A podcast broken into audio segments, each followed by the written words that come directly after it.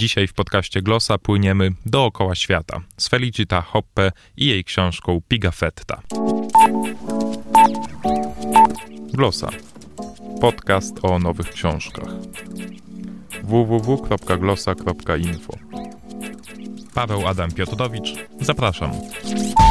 Okazuje się, że wyeksploatowany do granic możliwości motyw podróży dookoła świata można ugryźć jeszcze jakoś inaczej. Jak? Ano, splatając ze sobą wszystko, co kojarzy się z morską wyprawą. Kronikarza Ferdynanda Magellana, czyli tytułowego Pigafette, kontenerowiec płynący z zapieczętowanym ładunkiem, brutalny chrzest równikowy, znikanie we mgle, denerwujących pasażerów zamkniętych w klaustrofobicznej przestrzeni. Kiszmisz, kogel-mogel. Nie zawsze takie przysmaki są strawne. No ale nie skrytykuję tej książki, ona po prostu spłynęła po mnie jak woda po kaczce. Autorka Pigafetty Felicita Hoppe pochodzi z Dolnej Saksonii. Pisze od ponad 15 lat, teraz pojawia się w Polsce za sprawą wydawnictwa Czarne.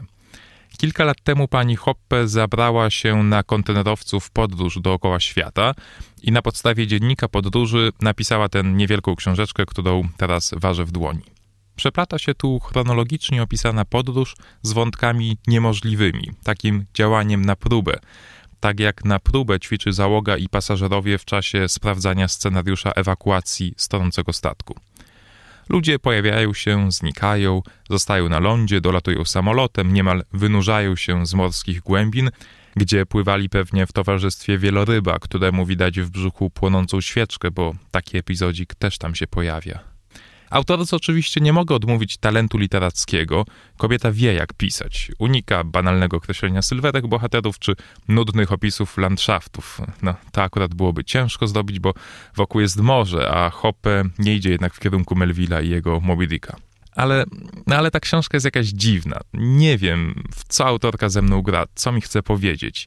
Widocznie gremia przyznające Felicita Hoppe liczne nagrody literackie są bardziej domyślne. Może pomimo żem z nadmorza nie czuję tych klimatów?